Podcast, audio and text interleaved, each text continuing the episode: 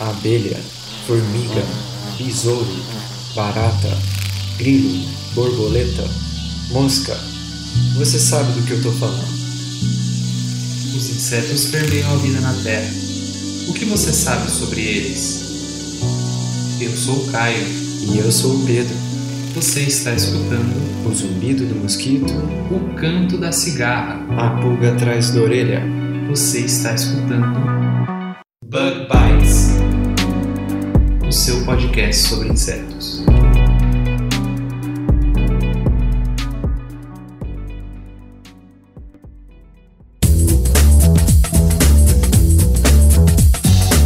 Seja muito bem-vindo a mais um Bug Bites, diretamente da Toca do Besouro Studios. Eu sou a Fabi e essa semana vamos conversar com a Fernanda Avelino, a apaixonada pelos plecópteras. Mas antes de ir para o episódio, preciso agradecer o apoio dos nossos padrinhos e madrinhas que nos ajudam mensalmente a tornar o Bug Bite um projeto real. Fica aqui o agradecimento de toda a equipe do bebê. E ao padrinho Besouro, Richard Stoutenham, a madrinha Cigarra, Tamara Zaka, aos padrinhos e madrinhas Abelhas Operárias, Priscila Angel, Diego de Sá, Rodrigo Sampaio e os padrinhos Formiguinhas, a Juliana Carvalho e o Masashi Nui. Se você está participando do bebê pela primeira vez, não deixe de participar do grupo do WhatsApp, que vai estar na descrição deste episódio, ok? Não deixe de seguir também a gente em todas as redes sociais. Estamos no LinkedIn, no Facebook, no Instagram,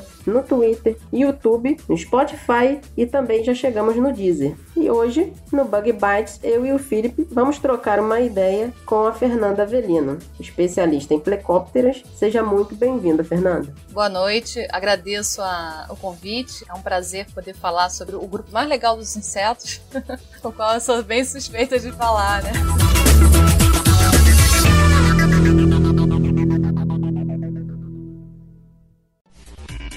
Bug apresenta Insete.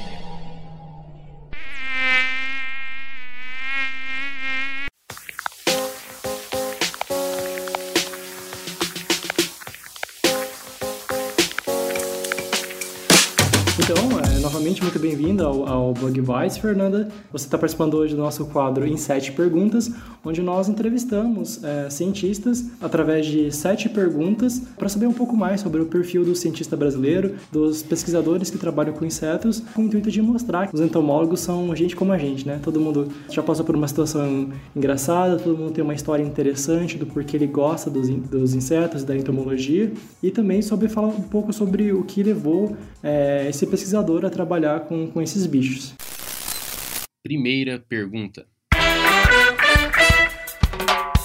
Para começar a nossa entrevista, eu gostaria de saber como você se interessou por insetos. Ah, isso aí é uma história bem legal, porque quando eu era criança, né, eu sempre brinco com os meus alunos na faculdade que a gente não, não vira biólogo, né, quando vai pra faculdade, a gente nasce biólogo, né, e eu sempre curti muito insetos, eu sempre achei inseto, assim, uma coisa bem legal, né, a natureza como um todo, e eu tinha o hábito já quando criança de ficar pegando os insetos e colocando no pote com álcool, né, então no jardim da minha casa, onde eu brincava no quintal, minha mãe me dava assim uns potinhos de maionese, eu ficava tudo que eu achava interessante, eu colocava naquele potinho, depois eu ia tentar descobrir o que que era, é, com a professora da escola, né, e tal.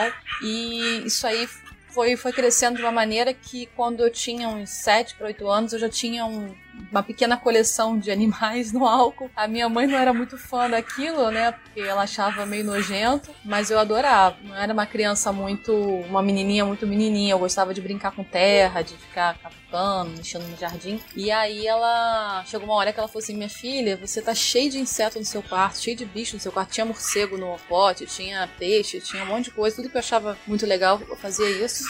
E aí ela me convenceu a doar essa minha coleçãozinha, é, além das rochas, né, também que não era uma coisa, não era só voltado para animais, tinha uma coisa mais ciências naturais, né? E aí eu peguei, ela falou assim, ah, por que você não doa para a escola, né? A sua escola tá montando um laboratório de, de ciências, por que você não leva para lá? E aí eu fiz isso, eu peguei e falei assim, ah, tá bom. Aí eu, ela conseguiu me convencer e aí eu levei material para a escola e, e esse material foi o material que ajudou a montar esse esse laboratório de ciências que estava sendo, sendo inaugurado na escola. Nossa, você gostava bastante de, de biologia já desde pequenininha. E mas tinha alguém na sua família que te incentivava? A sua mãe claramente te apoiava, mas tinha algum biólogo na sua família, algo assim que te ajudava nessa, nessa sua coleção? Não, não. Os meus pais eles não têm nada a ver com. Minha mãe é professora primária, mas meu pai é militar, mas é, não tinha ninguém na minha família que trabalhasse com nada disso, né? É, foi uma coisa mesmo, uma curiosidade minha. Eu sempre fui uma criança muito curiosa. Eu era uma criança muito curiosa, né? Então a minha mãe, ela viu que eu tinha uma, uma tendência a gostar de, de natureza. O meu pai, ele, ele é militar, então ele sempre estava muito em, em acampando, fazendo é, manobras militares na,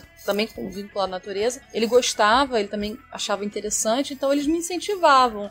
Tinha aqueles laboratóriozinhos de meu pequeno cientista, né? Eles me davam de presente de Natal. Então eles me incentivavam da forma que eles podiam, apesar das limitações que eles tinham de conhecimento na área. Eles não tinham formação nenhuma. Na verdade, ninguém na minha família tinha formação nenhuma nessa área. Que legal. É, eu sempre penso, assim, hoje acho que hoje em dia talvez esteja mais fácil para as crianças terem acesso à ciência, brinquedo de ciências, né, do que antigamente, mas eu, eu ganhei de uma amiga minha uma coleção de lâminas. Aí tem lâmina de semente, lâmina de neurônio, tem, é, são várias coisas, vários tecidos, né, vegetais, animais. E é uma coleção de lâminas, que é que vinha junto com, uma, com, com um microscópio de brinquedo. E daí eu só fui ver um microscópio, o que, como era ver através de um microscópio na graduação com, com 18 anos de idade, não fazia ideia de como é que era, né, olhar para um microscópio. E eu sempre fico pensando, sempre que olho para essas lâminas, eu fico pensando, cara, imagina que, que incrível seria se eu tivesse isso quando eu era pequeno, poder ir na, no lago ali, coletar uma gota d'água e ficar olhando os bichos. É, realmente seria muito incrível.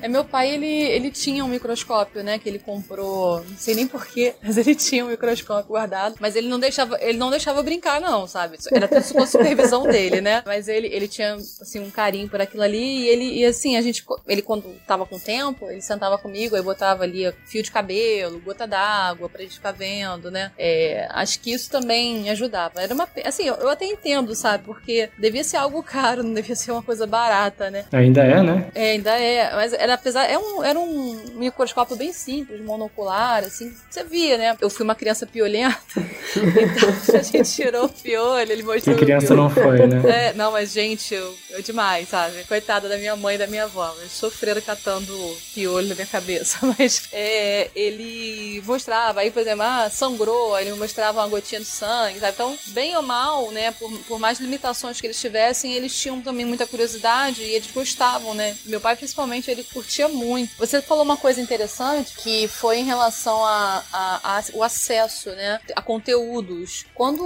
eu era criança, o único acesso que a gente tinha a um conteúdo de vida natural era mais o Globo Repórter, né, que passava sexta-feira à noite. Então não havia uma, na, na televisão uma grande programação voltada para a natureza e tal. Ou então quem tinha condições na época de ter um videocassete, comprar aquelas fitas da National Geographic. Porque, é, pensa aí, anos 90, Zona Oeste do Rio de Janeiro, não, não, tinha nem asfalto, né?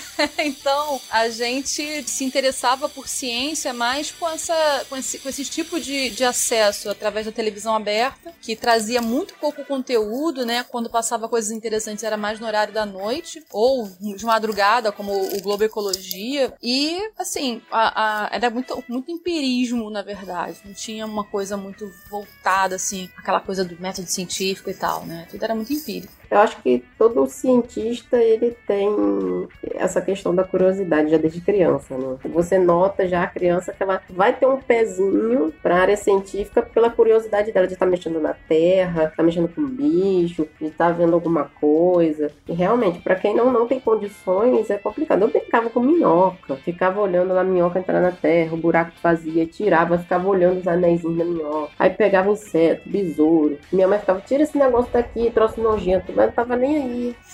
Essa parada da minhoca é engraçada porque teve uma vez que eu chamei uma colega minha da escola para brincar comigo em casa, né? E a gente ia brincar de ver minhoca no inseto, né? A menina nunca mais voltou.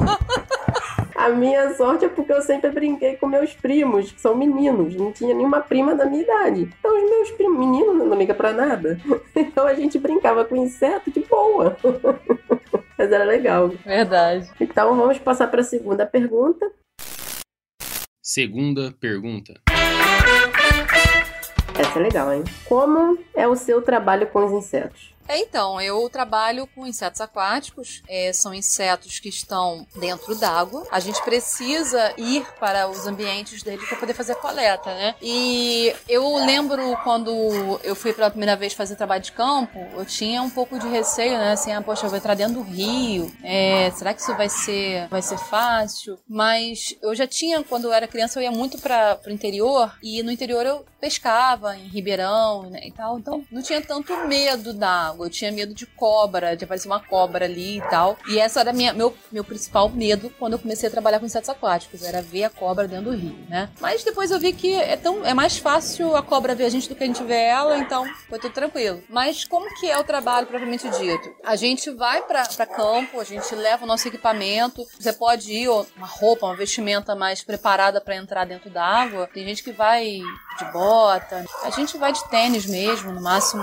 tudo que, que possa ir para dentro da água, possa ser molhado é, e que seque rápido para que você não fique encharcado e também fique doente, né? No rio, a gente fica procurando os insetos nos substratos onde eles vivem. Como os plecópteros, eles são, são animais aquáticos que têm uma parte da vida aquática, né? As larvas, as, as ninfas deles são aquáticas. Então, para a gente começar o trabalho, a gente procura esses imaturos dentro do rio. Encontrando esses imaturos, a gente leva eles para coloca coleciona eles no álcool para manter, né, para preservar. E achou, beleza, a gente identifica o material no laboratório, a gente usa uma lupa simples, não precisa de nada muito é, complexo para identificar em nível de gênero, porque a espécie aí sim a gente vai precisar dos adultos. E os adultos é que sim, eles esses daí são mais difíceis da gente encontrar. A gente precisa, muitas das vezes, ou colocar uma armadilha luminosa, que a gente chama de Pensilvânia, ou então colocar uma armadilha que parece uma casinha. Sabe aquelas casinhas que a gente brinca, né, quando é criança, de casinha de boneca, né, de pano. Só que essa, ela é uma casinha que coleta os insetos chamados de malese. A malese, ela vai ficar fixa no local onde você vai coletar. Eu geralmente coloco ela sobre o rio para pegar a emergência, né, quando os insetos eles saem da fase matura para a fase adulta. E aí eles ficam presos ali, ali tem um potezinho também com álcool e aí eles mergulham naquele potezinho e a gente consegue colecioná-los. Com base nesses adultos, mais especificamente com base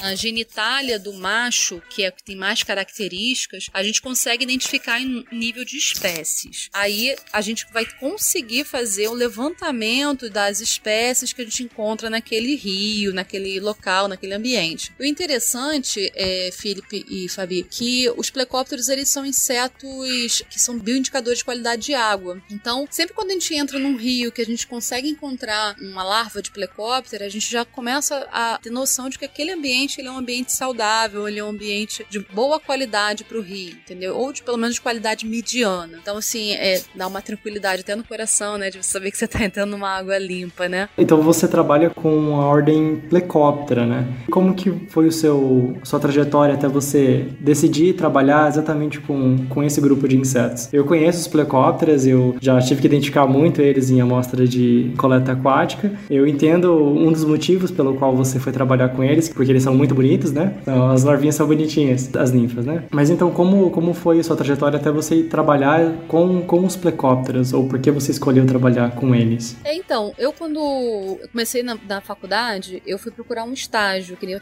estagiar em algum lugar para aprender tal. E aí eu fui parar no Museu Nacional, aqui na Quinta da Boa Vista, um museu que infelizmente pegou fogo. E quando eu entrei no, no Museu Nacional, eu consegui uma vaga no laboratório de insetos aquáticos. Esse laboratório trabalhava com várias ordens aquáticas, né? Odonata, tricóptera, é, efemeróptera, principalmente. Então, já tinham pessoas que trabalhavam com essas ordens lá, né? O tricóptera, efemeróptera e odonata. Aí eu comecei a trabalhar diretamente com a professora que trabalhava com tricóptera, a professora Gisele Luziane, e ela foi me, me ensinando, né, a coletar, ela me ensinou a, a identificar o material, nível de ordem. Então, eu comecei a trabalhar, eu comecei a me apaixonar pelo grupo. A primeira vez que eu fui para campo, então achei sensacional o trabalho, achei maravilhoso. Eu até brinco que a primeira vez que eu peguei aquele bolo de foliço, sentei numa pedrinha e comecei a procurar os insetos, eu achei aquilo tão sensacional que é uma das coisas que mais me traz prazer é fazer isso. Quando eu quero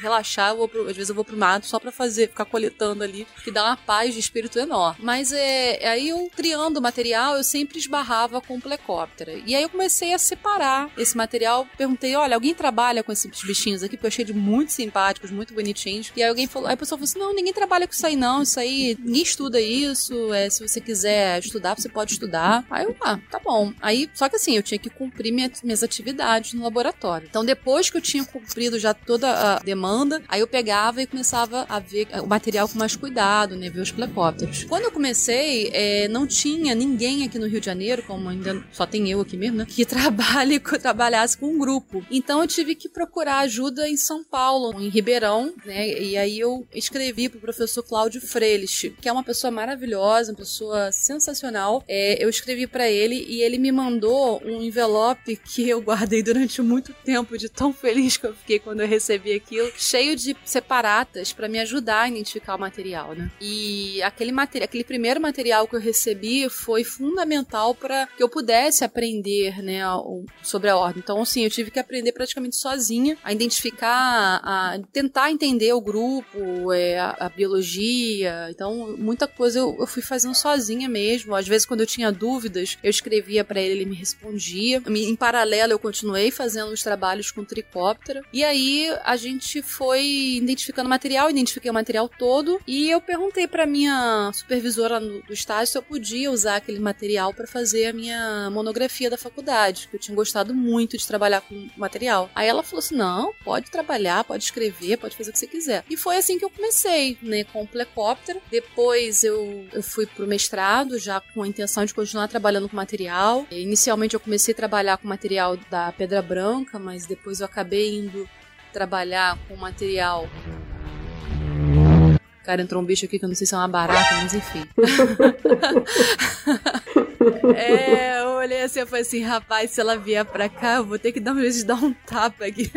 mas aí eu fui trabalhar lá na Pedra Branca e em paralelo eu tinha um, também um outro projeto em Santa Teresa, no Espírito Santo. O material de Santa Teresa era muito rico, assim, muito interessante. E aí eu resolvi optar de fazer a dissertação de, de mestrado com material lá de Santa Teresa. E depois eu acabei, eu fui trabalhar com a parte molecular, né? É, até o, o, meu mestrado eu trabalhava com a parte de biologia, ecologia das larvas, em biologia e ecologia das larvas, criando as larvas, identificando, comparando preferência de hábitat, uh, trabalhando com taxonomia das larvas, propriamente dito. E depois é que eu fui trabalhar com os adultos quando eu fui pro doutorado. E aí eu aproveitei para trabalhar também com a parte de biologia molecular deles. Foi um trabalho muito legal, sob orientação da professora Daniela Taquia, lá no fundão. Professora Daniela, professora Jacenir, na Fiocruz. Era uma equipe, né? E o professor Jorge Nessimian, cada um ajudava, né? Me orientava dentro de um aspecto. Toda a orientação que sim, que eu quase não tive até o mestrado, é, no doutorado. Tudo bem, ninguém era especialista, mas eles foram fundamentais em, em me ajudar na parte técnica, nas análises que eu precisava fazer nessa outra parte, que era uma coisa muito nova ainda aqui no Brasil, né? E você hoje se tornou uma especialista em plecóptero, né? É, acho que sim, né? A gente tá sempre aprendendo, né? Eu acho que a gente tá sempre em construção, né? Assim, eu sei porque eu sei um pouco mais, né? Eu passei mais tempo estudando do que outras pessoas, mas eu acho que assim, a gente sempre aprende. Às vezes você tem um, um aluno que tá ali é, trabalhando com você, iniciando, né? E de repente ele observa uma coisa que você não viu, e aí você, caramba, trabalho anos com isso, nunca tinha visto, né? Então acho que a gente vai construindo aí, vai aprendendo e vai se especializando. E hoje você é professora na UFRJ, correto? Não, não, na UFRJ não. Eu sou professora na Uni São José. Eu colaboro na UFRJ, mas eu sou professora da Uni São José. É só uma coisa, o professor te mandou amostras, é, espécimes no, no envelope? Não, ele me mandou separatas, que são. O que são separatas? Ah, esse pessoal do PDF, né? Esses novinhos do PDF, então. A separata, antigamente, quando uma revista publicava um artigo, você recebia ah, algumas cópias impressas do seu artigo no mesmo papel da revista, né? Da revista física. Aí você, aquelas, aquelas cópiazinhas, acho que a gente recebia umas 10 cópias do artigo para você dar pros seus colegas, entendeu? Assim, você é, mandar pra biblioteca. Porque antigamente não tinha esse lance de PDF, né? Então, tudo que. Assim, às vezes uma revista, ah, sei lá, por exemplo, publiquei na revista, sei lá, na revista da, da República Tcheca, digamos assim. Aí, poxa, você não, não tem como ir lá na biblioteca onde o exemplar original da revista está depositado. Então, eles mandavam para o pesquisador, em qualquer lugar do mundo, as, as cópias desse artigo, para que ele pudesse ter e distribuir também na, no, nos lugares. Então, tinha várias cópias desses trabalhos e o professor Cláudio me mandou, né, de alguns trabalhos que, especialmente nos trabalhos que eram publicados nos Estados Unidos. Ele tinha um monte de separata, e tudo que ele tinha separata lá, ele me mandou. Hum, entendi. Nossa, não, não sabia mesmo o que era. Bom, aprendi uma coisa nova, pelo menos. É, o, o a, a, a, internet, né, os meios de comunicação, eles facilitaram muito a vida do, do pesquisador. Porque antigamente, assim, para você, por exemplo, quando eu escrevia para alguém de fora do Brasil pedindo separatas, às vezes levava, assim, sei lá, quase um mês pra pessoa me responder, né? É, eu lembro que quando eu tava no final do doutorado, eu mandei um e-mail para um pesquisador na Itália, lá no laboratório, quando eu cheguei em casa à noite, o PDF já tava na minha caixa de e-mail, assim, sabe? Então, é bizarro, assim, como que a coisa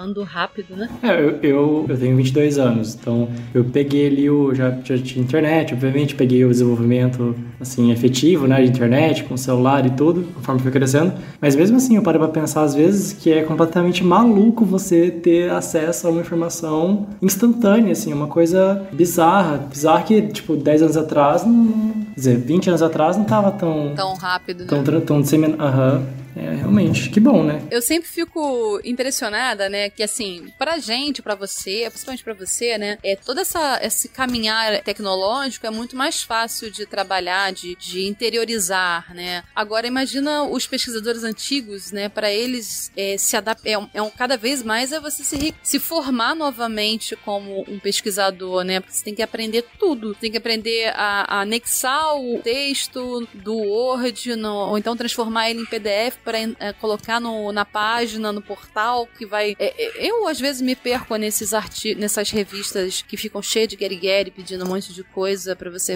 colocar na, no site. Eu, eu fico perdida às vezes. Imagina as pessoas mais antigas, deve ser muito difícil. Terceira pergunta. Bom, Fernando, é realmente muito, muito interessante a sua história, sua trajetória, até onde você está agora, trabalhando com, com os plecópteros. Então, visto de todo, toda essa sua trajetória, tudo o que você passou, eu gostaria de saber qual é a pessoa ou ideia que mais te inspira na entomologia e por quê? Olha, essa pergunta é bem difícil hein? e comprometedora, né? Olha, eu posso dizer que, assim, não é uma pessoa específica, né? São algumas pessoas. Então, eu posso colocar aí a professora Daniela Taquia, que foi assim uma grande inspiração para mim como pesquisadora, como orientadora também. É, ela foi minha orientadora, uma das minhas orientadoras de doutorado. O professor Jorge Nissimian, que é um ícone né, na, na entomologia, é uma pessoa sensacional, de uma humildade, um carinho assim, uma alegria de viver também fora do comum. Também não posso esquecer de citar né, a professora Gisele, que foi quem me apresentou ao mundo dos insetos aquáticos. É, é, se não fosse por ela, talvez eu não estivesse aqui, né? Não teria todo, todo o resto não tivesse acontecido. Se ela não tivesse olhado, tivesse tido o olhar de um pesquisador, de querer ensinar, né? Então foi importantíssimo para mim. E assim, o próprio professor Cláudio também, que com toda a humildade dele, o carinho que ele tem, não apenas com o grupo, mas com ensinar sobre a biologia dos plecópteros, sobre a taxonomia do grupo, eu acho que também é um, ele é uma inspiração também para mim. Espero não ter esquecido de ninguém. Ah, a professora Jacenir, né? Não posso esquecer dela também. Senão todo mundo morre de ciúme, então tem que citar todo mundo, né? Mas acho que essas são as pessoas que me inspiram na, na entomologia. É sempre bom, né? Ter pessoas que ajudam, que cooperam para o crescimento, assim. O pesquisador, ele, ele não tem que ficar só ele bancada, né? O pesquisador, ele também tem que ser educador. Igual no seu caso, você foi para o museu, você tinha opções, N opções, né? De trabalhar com o grupo que você quisesse, mas você teve a curiosidade de ir para algum que ninguém estudava, de perguntar perguntar, posso? Pode. Ainda ter o auxílio, o conhecimento, não, faz isso, faz aquilo. Você é o conjunto, é o pesquisador educador, né? Quarta pergunta. E depois dessa perguntinha assim meio capiosa, né? Que a gente fica, caramba, espero que não tenha esquecido de ninguém. Que tipo de conteúdo ou mídia, tipo, por exemplo, assim, livro, filme, canal do YouTube, algum podcast, qualquer mídia que você costuma consumir no seu tempo livre e que você indicaria para os nossos ouvintes? Olha, eu assim, eu não tenho uma coisa fixa que eu costumo assistir ou, ou ver todos os dias, né? Eu, eu gosto muito de usar essas plataformas de busca. Quando eu tenho alguma questão que eu queira é, aprender um pouco mais, geralmente eu uso o próprio Google para fazer pesquisas e vou emendando uma página na outra, buscando aquilo que realmente possa me ajudar. Mas eu sempre acho que é, é, o YouTube ele foi um, uma revolução na, na vida da gente, né? Assim, em termos de, de conteúdos que se apresentam ali. A gente estava falando antes sobre a questão dos conteúdos, de como os conteúdos eles estão disponíveis hoje. E eu acho que hoje em dia a gente só não aprende sobre qualquer coisa se a gente não quiser. Né? Então, eu acho que não dá para falar assim, ah, olha, fica nesse ou naquele. Eu acho que você tem que explorar tudo que tem aí. Não tem, eu, eu gosto de alguns canais na, no, no YouTube, é, mas não é assim, olha, esse aqui eu acho que você tem que assistir. Não, acho que você tem que é, ouvir tudo. Tanto aquilo que você considera de boa e excelente qualidade, de boa e excelente fonte, quanto aquilo que você também acha, opa, peraí, deixa eu ouvir isso aqui. Essa pessoa falando isso mesmo, sabe? Porque muitas das vezes, né, quando você tá dando aula, você vai ser confrontado sobre a verdade e a antiverdade, né? Ali o certo e o errado. E se você já teve contato com aquele conteúdo, mesmo que ele esteja errado ou que ele esteja incompleto, você sabe como você vai trabalhar aquilo com o público em geral, com o aluno, família. Eu acho que eu acho que é bom você ouvir de tudo. É, até outro dia eu tava aqui em casa, né, fazendo as coisas de casa, né? Que na pandemia a gente assumiu umas outras funções, né? e uma das funções é lavar a louça todo dia. Mas eu fico ouvindo podcasts, né? Por exemplo, o de vocês eu ouço de vez em quando também. É. eu acho legal, eu tô ainda no, na metade do, dos, dos áudios, né? Mas eu achei legal porque, assim, traz algumas coisas que a gente não conhece, né? De, ou pessoas que eu nunca ouvi falar. Eu acho que aumenta o seu network. Mas eu, eu assim, eu sou muito eclético, eu ouço de tudo, eu vejo de tudo. E às vezes é bom, às vezes é ruim. Sei lá, o que é bom a gente vai, o que é ruim você, opa, isso aqui não. É, acho que justamente por causa dessa oferta de, de conteúdo que a gente estava comentando, o aluno vai justamente trazer aquele vídeo mais esquisito, daquela fonte mais duvidosa, mais, mais estranha, mais desconhecida, né? Vai sempre estar tá trazendo aqueles, aqueles fatos fatos mais desconhecidos. E é bom a gente ficar de olho, né? Até para saber contestar ali, às vezes, né? Dependendo do absurdo. Ainda mais para inseto, o tanto de coisa bizarra que tem para inseto. Eu lembro de um, de um caso desse lance dos insetos, de os alunos chegaram para mim mostrando um cara com a mão toda furada, assim, e falando que aquilo era da, da barata d'água. Assim, aí eu expliquei, olha, isso aqui não é, não é uma doença causada pela barata d'água. Isso aqui nas costas do inseto são os ovos que, e é o macho que tá carregando falando, olha que bonitinho e tal. E assim, é, são coisas que você recebe, né? E eu acho que você tem que ver o errado também, entendeu? Pra sair da bolha também, né? É, porque senão a gente. Exatamente isso. A gente fica. Acho que a gente tá vivendo uma época de bolhas, né? As pessoas ficam só dentro da bolha e todo mundo quer ter razão e ninguém quer, ninguém quer ouvir, quer discutir. Todo mundo só quer ter razão de tudo, né? E não é assim que funciona, não é assim que a gente constrói é, o conhecimento, né? A gente constrói o conhecimento também com a ignorância, né? uhum. né? Exatamente. Não, e, e, se essa história do, da doença na mão aí fosse verdade, você já estava completamente tomada, porque o tanto de belostomate de que, que veio nas coletas de, de material aquático, né? Aham, uhum, ainda mais de brejo. é, imagino. Verdade. Quinta pergunta. É, bom, na entomologia, durante suas coletas, ou às vezes dentro da universidade mesmo, você já passou por alguma situação engraçada ou, ou curiosa, alguma coisa bizarra que aconteceu? Já sim. Quem nunca? Quem nunca? Olha, eu, eu quando eu vi a, a, essa pergunta lá na lista, eu ainda fiquei pensando assim, que, qual delas eu vou escolher, né? Mas olha, é, teve uma vez que eu fui coletar lá na Pedra Branca, né? E eu sempre assim, eu quando tô com a minha equipe, eu tô sozinha e tal. Porque geralmente a minha equipe é só mulher, impressionante. É, e aí eu vou na frente, né? Porque assim, sei lá, vai que tem uma cobra, alguma coisa, pra não assustar os alunos. Às vezes o aluno fica com medo, né, da cobra ali, às vezes a cobra só tá dormindo. Então você tem aquele controle ali, né? Então tô eu indo na frente, os alunos vindo atrás de mim. Eu sou, geralmente eu sou mais, eu tenho, sou uma mulher alta, então o pessoal atrás não vê o que tá na frente, né? Aí eu parei assim, eu falei assim, pessoal, aguenta aí um pouquinho, né, atrás. Tinha um casal é, no ato sexual copulando no meio da trilha. E aí eu olhei assim, eu falei assim, não acredito que é isso que eu tô vendo, né? A cópula do Homo sapiens, né? em seu hábitat natural. É, no seu hábitat natural. E aí eu pedi para as meninas ficarem, peraí, gente, peraí. E o mais bizarro, cara, é que assim, o rapaz tava com as calças arriadas, mas a moça tava totalmente nua. O rapaz saiu correndo, subiu as calças, saiu correndo pro meio do mar, deixou a menina na trilha nua. E aí eu, eu olhei assim, eu fiquei com pena dela. Eu falei assim, gente, fica aí atrás, fica aí atrás, não vem pra cá não, fica aí. Aqui que tem, tem um bicho aqui, fica quieta aí. E aí eles, eu, eu só esperei a menina catar as roupas dela, ela saiu correndo pra dentro do mato também, pra se vestir. Mas aí eu fiquei assim, ó, cara, eu acho que eu já vi de quase tudo na minha vida. é, realmente, acho que ele queria que eu tinha contado uma dessas. A cópula do Homo sapiens. Eu já peguei fotografia, era, era ensaio fotográfico dentro do Pedra Branca também, mas era um local que você tinha que pegar uma trilha que assim, não tinha muito acesso. Eu falei, gente, como é que esse povo descobriu isso aqui? Eles lá, de boa, fotógrafo, o casalzinho. Mas era, era foto, foto, foto normal, normal mesmo? profissional. Não era nada pornô.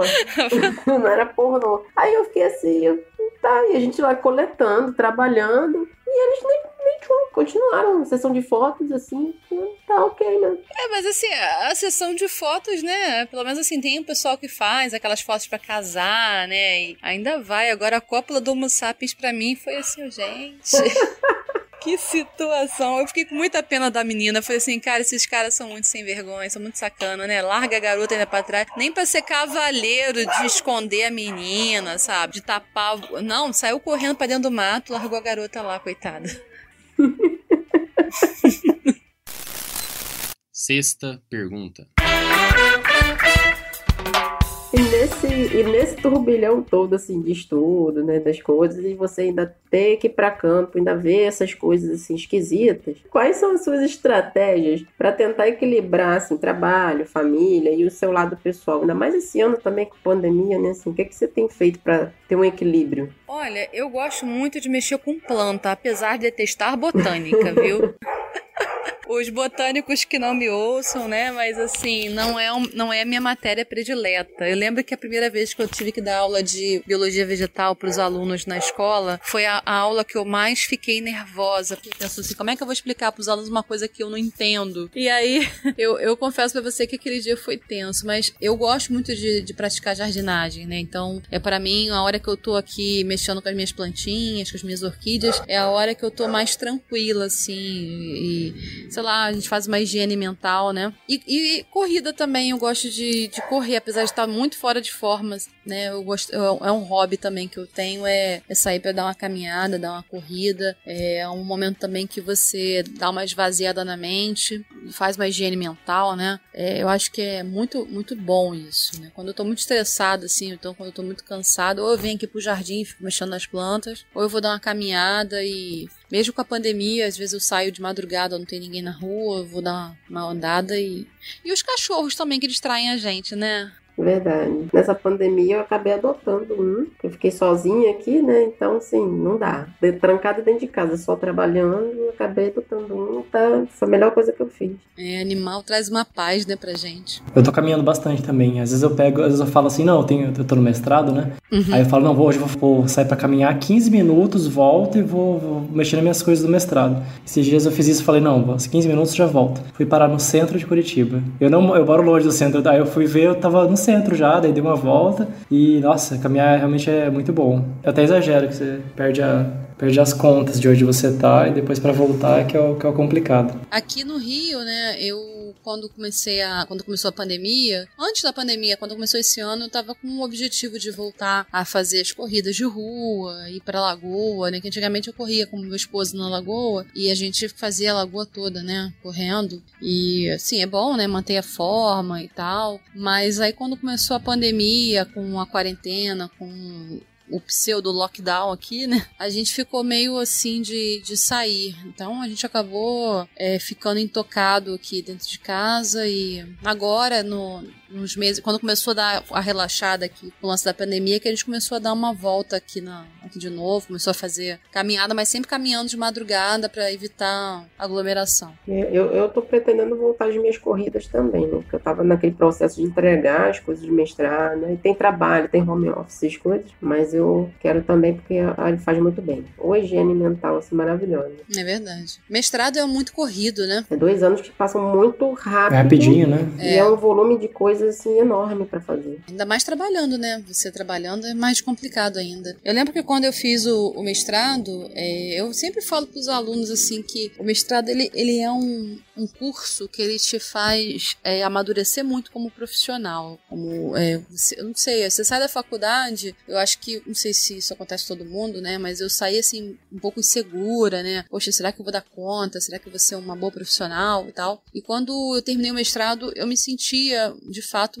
uma pessoa mais uma pessoa melhor, né? Uma profissional melhor. Eu acho que eu até falo para os alunos, olha, eu recomendo todo mundo, por mais louco que seja, a fazer o mestrado, porque o mestrado realmente ele é um, um curso que te traz um amadurecimento profissional muito grande, entendeu? Assim. E o doutorado te traz um, um eu brinco que te traz um empoderamento, né? que você se torna um, especialista, você tem é mais tempo estudando sobre a mesma coisa, né? E também por você estar tá mais tempo, você tem não é aquela loucura do, do mestrado, assim, você tem um tempo maior para cumprir as disciplinas, para você estudar com calma, né, e escrever a sua pesquisa, coisa que o doutorado é bem hard, é disciplina junto com projeto, com qualificação, daqui a pouco você está perto de defender É, mas é um amadurecimento muito bom. Eu, eu fiz um, um, outro caminho, né? Eu saí da graduação e fui para pós. Fiz a pós, a pós me deu um amadurecimento muito grande. Eu só fiz pós depois que eu terminei o, o doutorado. Aí eu fui fazer pós lato senso. Mas foi mais assim, especialização para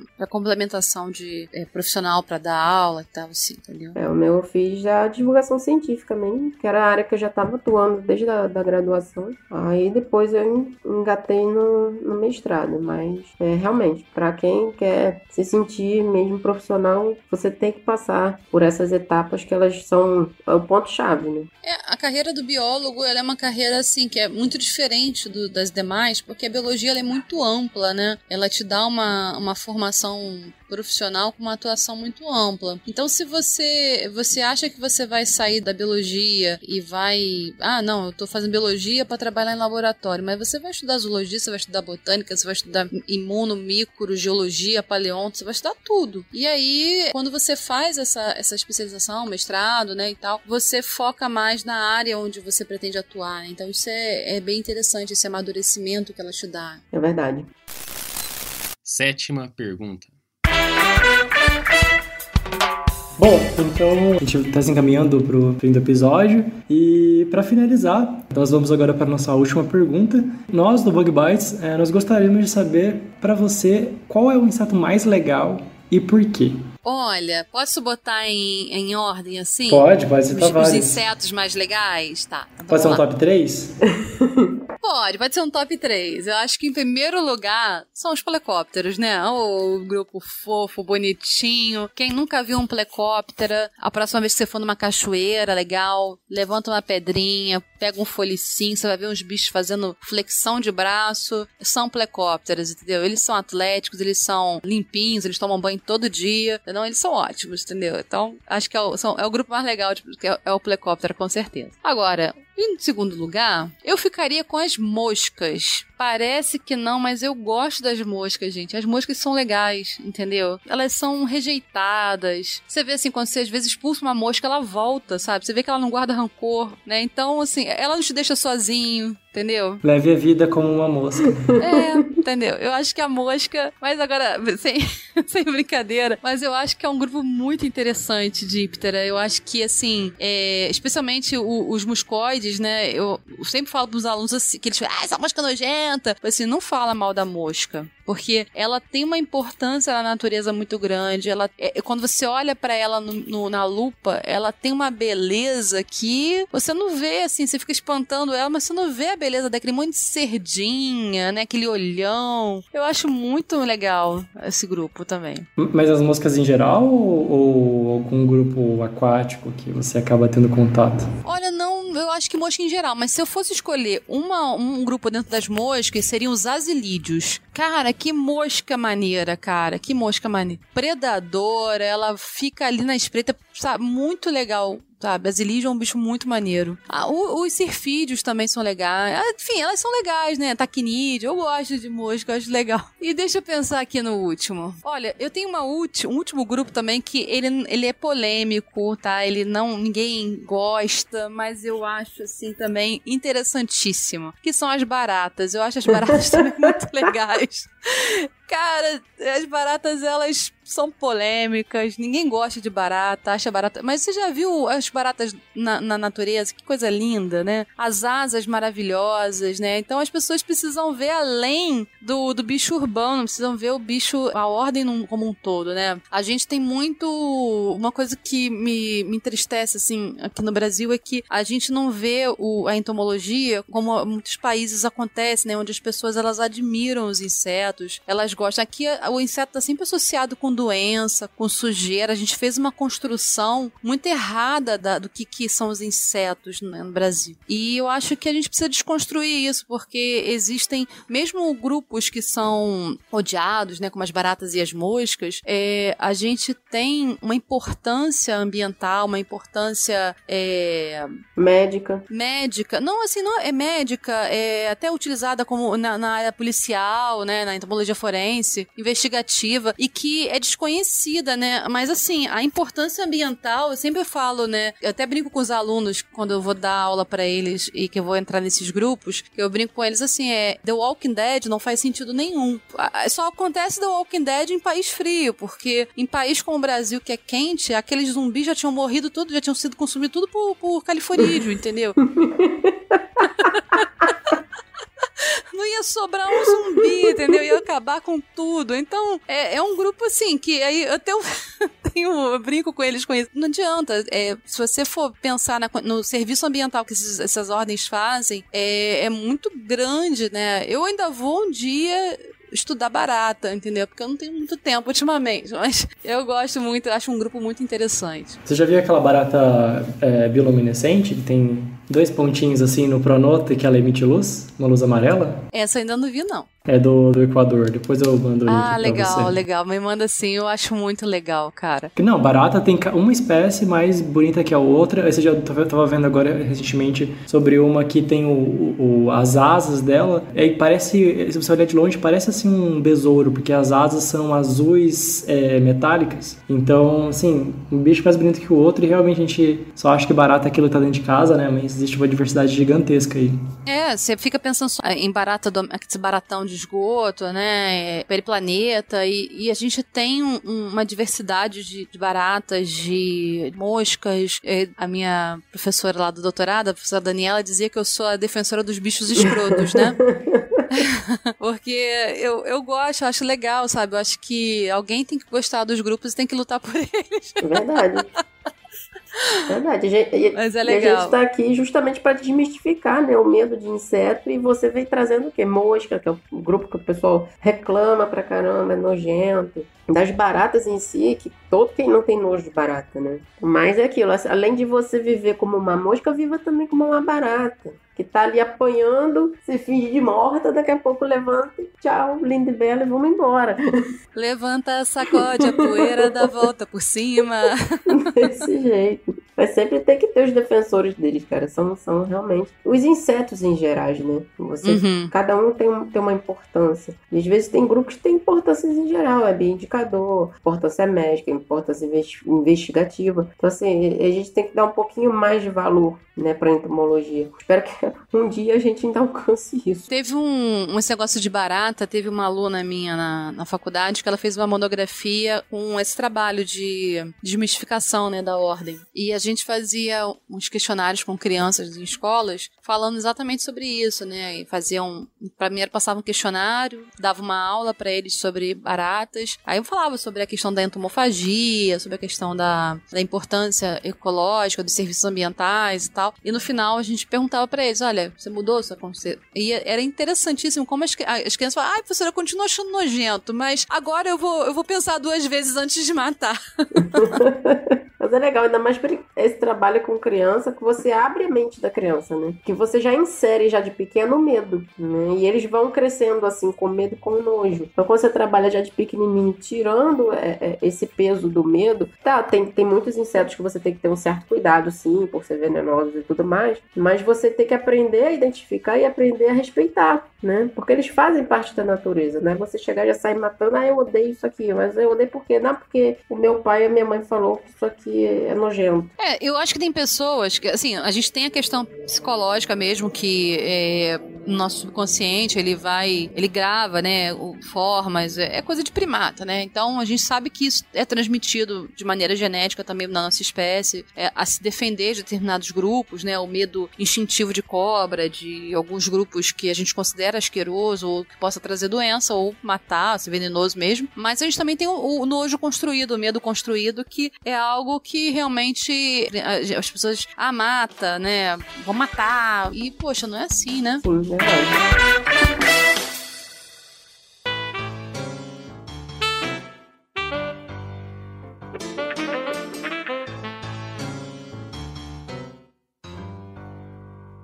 Bom, a gente está aqui chegando ao fim, né, desse episódio assim, 7 com a Fernanda. Fernanda, se você quiser deixar algum recado, alguma rede social para as pessoas te encontrarem, tirarem dúvidas sobre o seu trabalho com o Plecóptero. Bom, é, mais uma vez eu agradeço o convite de vocês. Foi um prazer conversar com vocês nesse episódio, falar um pouco sobre a trajetória, né, mostrar que a gente pode, né, fazer é, mesmo quando você não conhece o grupo, você pode correr atrás e, e aprender e divulgar e estar tá trabalhando é, com ele no, em qualquer lugar do Brasil, mesmo com pouco recurso. E quem quiser conversar um pouquinho, tirar dúvidas, pode me seguir no Facebook, Fernanda Avelino, ou mesmo no ResearchGate. Lá pode me achar também pelo Fernanda Avelino Capistrano, que é o meu nome de publicação, que também eu posso responder por lá, posso enviar separadas, separadas não, os PDFs, né?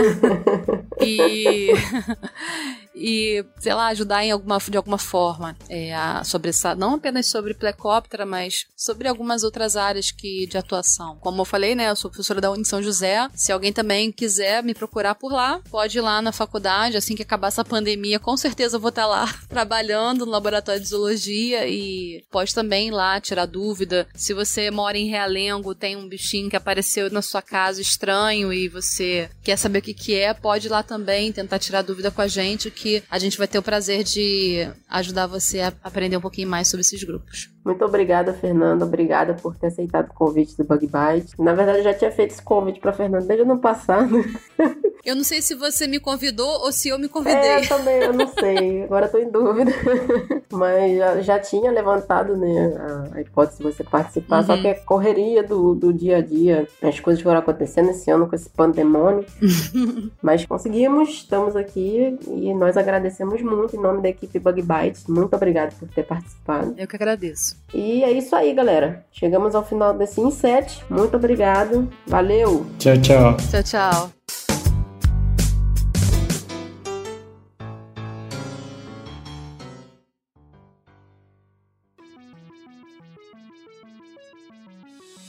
O Bug Bites é um projeto de divulgação científica relacionado aos insetos e à entomologia. Nosso conteúdo é produzido por especialistas da área e de acesso gratuito nas mais diferentes plataformas.